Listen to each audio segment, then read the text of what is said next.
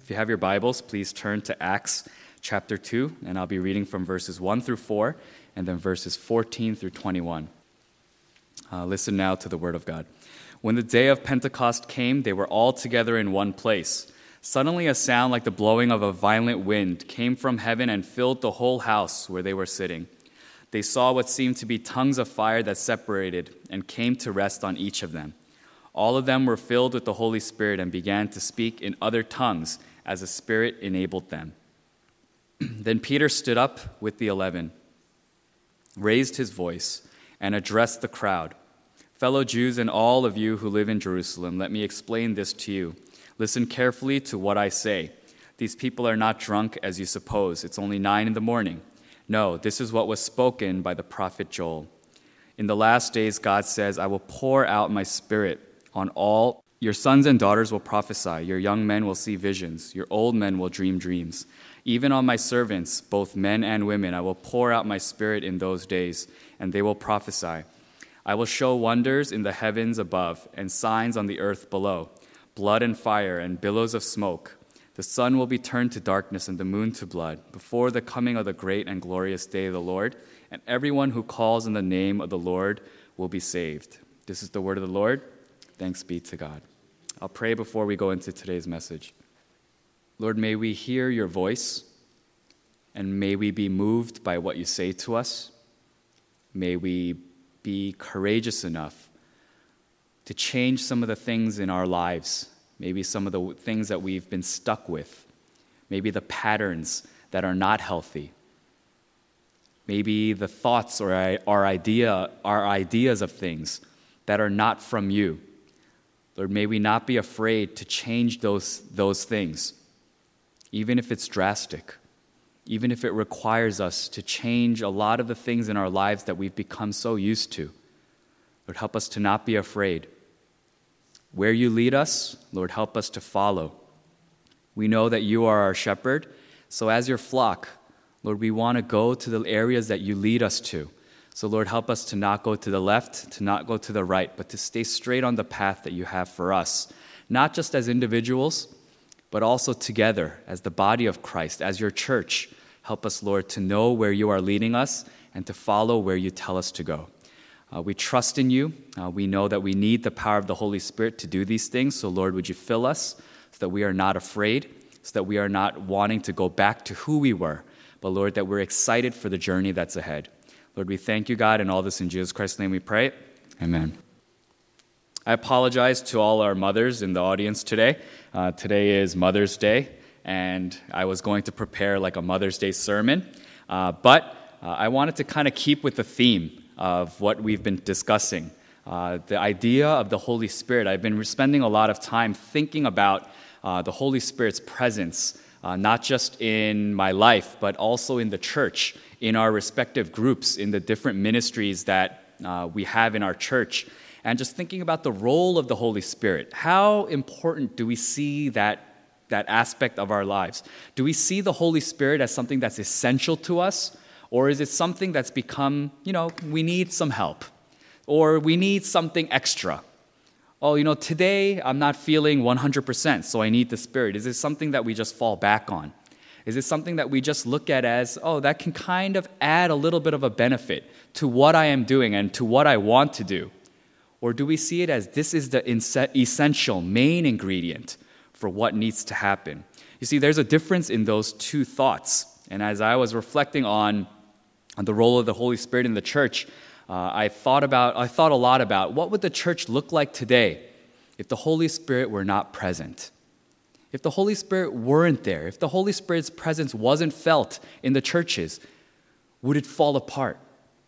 Would we see something very drastically different? Or would we have the know how? Would we know the motions? Would we know the things to do to kind of make it through and make it look like something is still happening there. I wonder sometimes, I wonder sometimes what would have happened in the early church had the presence of the Holy Spirit not been there. You see, they went through a lot of tribulation, they went through a lot of trials, they went through a lot of persecution. And without the power of the Holy Spirit, I would suggest to you that a lot of these things, a lot of the things that we read about, they would not have happened. They would have fallen apart. They would not have known how to go through it, to not just go through the motions of church. The Holy Spirit is what sustained the early church. The Holy Spirit is what built the early church. It's what they knew, it's what they were able to rely on. It was their foundation. But what about in the modern church? What about in our congregations today? What about in the churches across America? Is the Holy Spirit the foundation? If we really think about our services, if we think about our church as a whole, if we think about the programs that we have, if we subtract the Holy Spirit from that equation, would we really feel like things would fall apart? You see, sometimes I think, and in a way, wrongly so, I think sometimes, yeah, I think we can manage. I think we can pull through. I think we can kind of put something together with our experience, with our collective talent, with all of the smart people that we have in our church. We can kind of make it work still. We can kind of make church work. But I think that's something that we need to reevaluate, something that we need to think about deeply, something that we need to really question and really engage in, in honest and sincere discussion. What happened in this, uh, what was the theme or what was the message last week? We discussed the idea of not going. Do not go, wait. Stay in Jerusalem and wait for the gift of the Holy Spirit. And these were people that were very experienced. These were people who saw Jesus Christ. They could mimic him probably. They saw the way that he stood, they saw the things that he ate, they walked in his footsteps. That's what a disciple is and yet still even to people that were so close so intimate so and who knew and had the know-how to follow in jesus' footsteps he said wait do not go until you receive the holy spirit. Why? Because he knew. He knew that the holy spirit was essential for their journey. He knew that the Holy Spirit was needed for them to overcome all the trials and the tribulations that would come their way. Sometimes the church needs to stop, to wait, to need the Holy Spirit. This is a thought I had last week, um, and I'm speaking very openly, uh, very honestly with you all. Uh, but I realized, and I think about it uh, a lot, our church has a lot of smart people. Our, smart, our church has a lot of talented people. We have a lot of know how. We have people who have a lot of experience. And in turn, our church has a lot of meetings. Uh, not that it's a bad thing, but we have a lot of meetings. And a lot of the meetings become kind of strategic discussions. How are we going to improve this? How can we change this? What do we need for our church to move forward? What can we do to improve this area of our worship or this program or this department in our church? And a lot of smart people say a lot of smart things. There's a lot of knowledge, there's a lot of wisdom, there's a lot of experience. Sometimes more than the meetings, we need to sit and we need to pray together. We need to ask the Holy Spirit to guide us. We need to have prayer meetings where we engage the Holy Spirit to say beyond what we know, beyond what we've seen, what we've seen, beyond what we've seen in other churches, beyond the model of things that were laid out for us based on experience, based on our ability to imitate or mimic based on not and based on more than just our understanding of what a church is to our eyes. We need the Holy Spirit to guide us and to move us. We need to sometimes wait before we speak, before we put things into action, to wait for the gift of the Holy Spirit to come and empower us. When is the last time you we walked into a meeting and we said, for this meeting to really go as planned, for us to really do what pleases God, the Holy Spirit needs to be among us. And we need to pray together. We need to pray together desperately and urgently that the Holy Spirit would fill us so that we know what direction our church needs to go in. If churches took that more seriously, our meetings would be different. Our meetings would look different. The ideas and the things that come out of those meetings would also be very different. What we see today in our passage uh, is the fulfillment of the promise that Jesus Christ gives to his disciples. And isn't that wonderful when I think about that? It's like, yeah, that's the type of God that we serve. That's the person that Jesus is. He promises something and then he delivers. He says, Wait, for the gift of the Spirit will come upon you. And very, the very next chapter is when they're all gathered together. And I really love this image, and I know it's, very, it's a very short image, and I'm using a little bit of my imagination. But this idea that they were all gathered together in one place, you know, I get this sense, I get the idea that they really took Jesus' words seriously. They were gathered, they didn't scatter, they didn't start going and doing the ministry of Jesus Christ. They gathered together in the room waiting for the gift of the Spirit. They sat there together waiting. And, and my guess, my suggestion to you is that they were praying for the Spirit. They were praying for the gift to come. They were waiting for the next thing to happen, the directions to come from the Spirit of God. They didn't just go out based on their experiences and their expertise. They waited. They were together in one place. And then the Spirit of God comes, the fulfillment of the promise.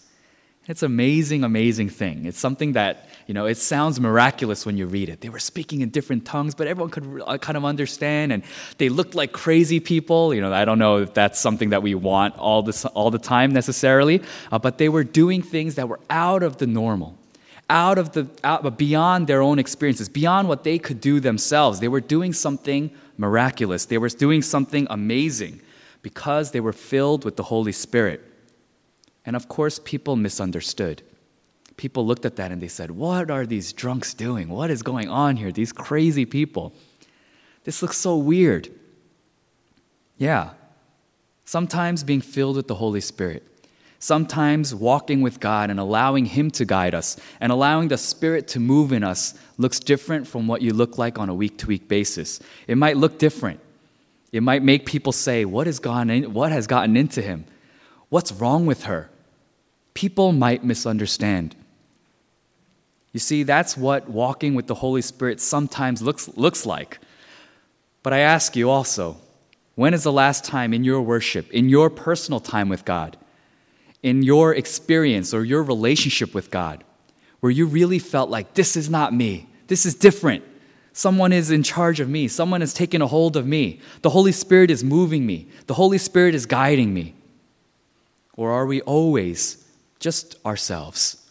Are we always just who we have always been and approaching God in the ways that we've always been approaching God? It's funny because you know when I'm in when I was in seminary, people used to say like, "Oh, you're you're Presbyterian and you grew up Presbyterian. Why do you talk about the Holy Spirit so much? You know, maybe you're in the wrong denomination." And you know, in Presbyterian churches, the reputation that we get is we're the church that has everything in order. We have everything planned out. And we do that so that the Holy Spirit can't take charge of anything. No, we have to have our service order planned out. We have to have exact times. You know, if the sermon has to be exactly 20 minutes or 30 minutes, and we have to get on with the program. Why? Because we're scared. The joke, or maybe the criticism, is that because the Presbyterian church is scared of where the Spirit leads them. So they need to have everything planned out. And actually, if you know a little bit about me, if you know about my ministry style, I'm kind of like that. I like having everything planned out. I like having everything kind of ordered and structured. I like having control over things so that I know what's going to happen next. Sometimes the Holy Spirit breaks that. Sometimes the Holy Spirit cracks that and he says, That's not what I want. That's not how I want you to do things. And so sometimes people look at me and they go like, "Oh man, you need to be, you know, in a different denomination. Maybe you're a Pentecostal uh, pastor. Maybe you need to experience uh, a different church. Always growing up in a Presbyterian church, maybe they won't receive the message well uh, because they like their order. Uh, but the idea is when the Holy Spirit comes, it shakes things, it moves things, it puts things upside down, and it's not even what the disciples were probably expecting. You know, they didn't expect things to happen this way. And even when they look at themselves, they were like, What are we doing right now? Why are we speaking in languages like this? Why are we speaking in tongues like this? What is this new feeling? What is this new experience that's flowing through us? It was the power of the Holy Spirit. And it's really amazing that Peter is able to stand up in front of everyone. You know, despite the chaos, in spite of all these things that are going on, and they're experiencing something really different, but he's able to kind of interpret what's going on. And it's a fulfillment of a prophecy. And he says, This is what the prophet Joel spoke about. In the last days, God says, I will pour out my spirit on all people. Your sons and daughters will prophesy. Your young men will see visions. Your old men will dream dreams. And I ask you today, has that been the reality of our church services? Has that been the reality of what we look at when we, see, when we think about what Christian or what being a Christian means in today's society? Do we see people? Do we see our young? Do we see our sons? Do we see our daughters prophesying? Do we see young men seeing visions? Do we see our elderly, the old, dreaming dreams?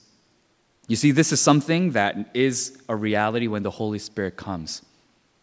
It's not just coming to church because you're supposed to come and doing the things that you're supposed to do.